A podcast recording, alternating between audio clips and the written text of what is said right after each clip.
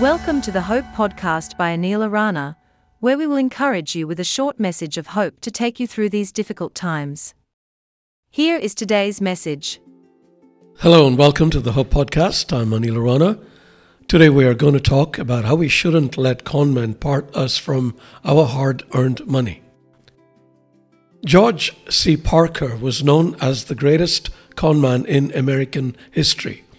He managed to sell landmark items like Madison Square Gardens, the Statue of Liberty, and the Brooklyn Bridge, which he once sold for $50,000.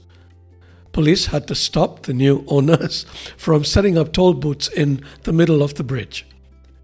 There are con men all around the world who try to part us from our hard earned money, and some of them are very good. We can protect ourselves in several ways. And here are a few things that might help. One, if it sounds too good to be true, it probably is. If somebody tells you that you can make $1,000 on a $100 investment or tries to sell you a high profit, no risk scheme, he's probably trying to con you. So is the guy trying to sell you a miracle cure, whether to regrow your hair or heal your cancer. Don't be taken in. 2. Beware of high pressure tactics. If somebody tells you that the offer is a now or never deal, or tries to bully you into buying something or buying into something, tell him to take a hike. Timeshare sellers almost always do this, and many are fly by night operators who close shop once the scam is over. 3. Scammers invariably talk nonsense, so keep asking questions. Asking questions is always a good idea when purchasing anything. I have had legitimate organizations like my phone provider try to sell me things by promising a seemingly great deal. Questions revealed she was not revealing relevant information that made the great deal quite terrible. 4. Watch out for phishing scams.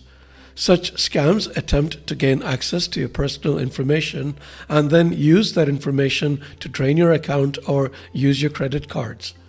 Most banks regularly warn against this, but people still get scammed regularly.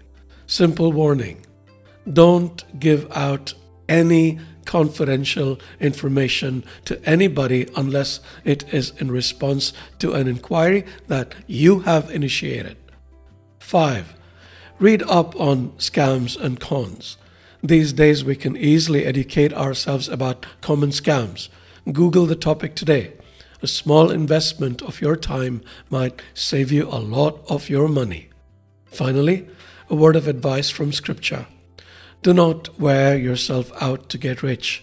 Do not trust your own cleverness.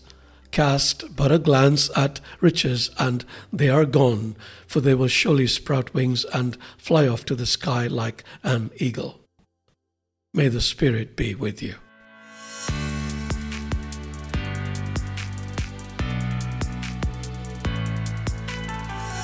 Thank you for listening to the Hope Podcast.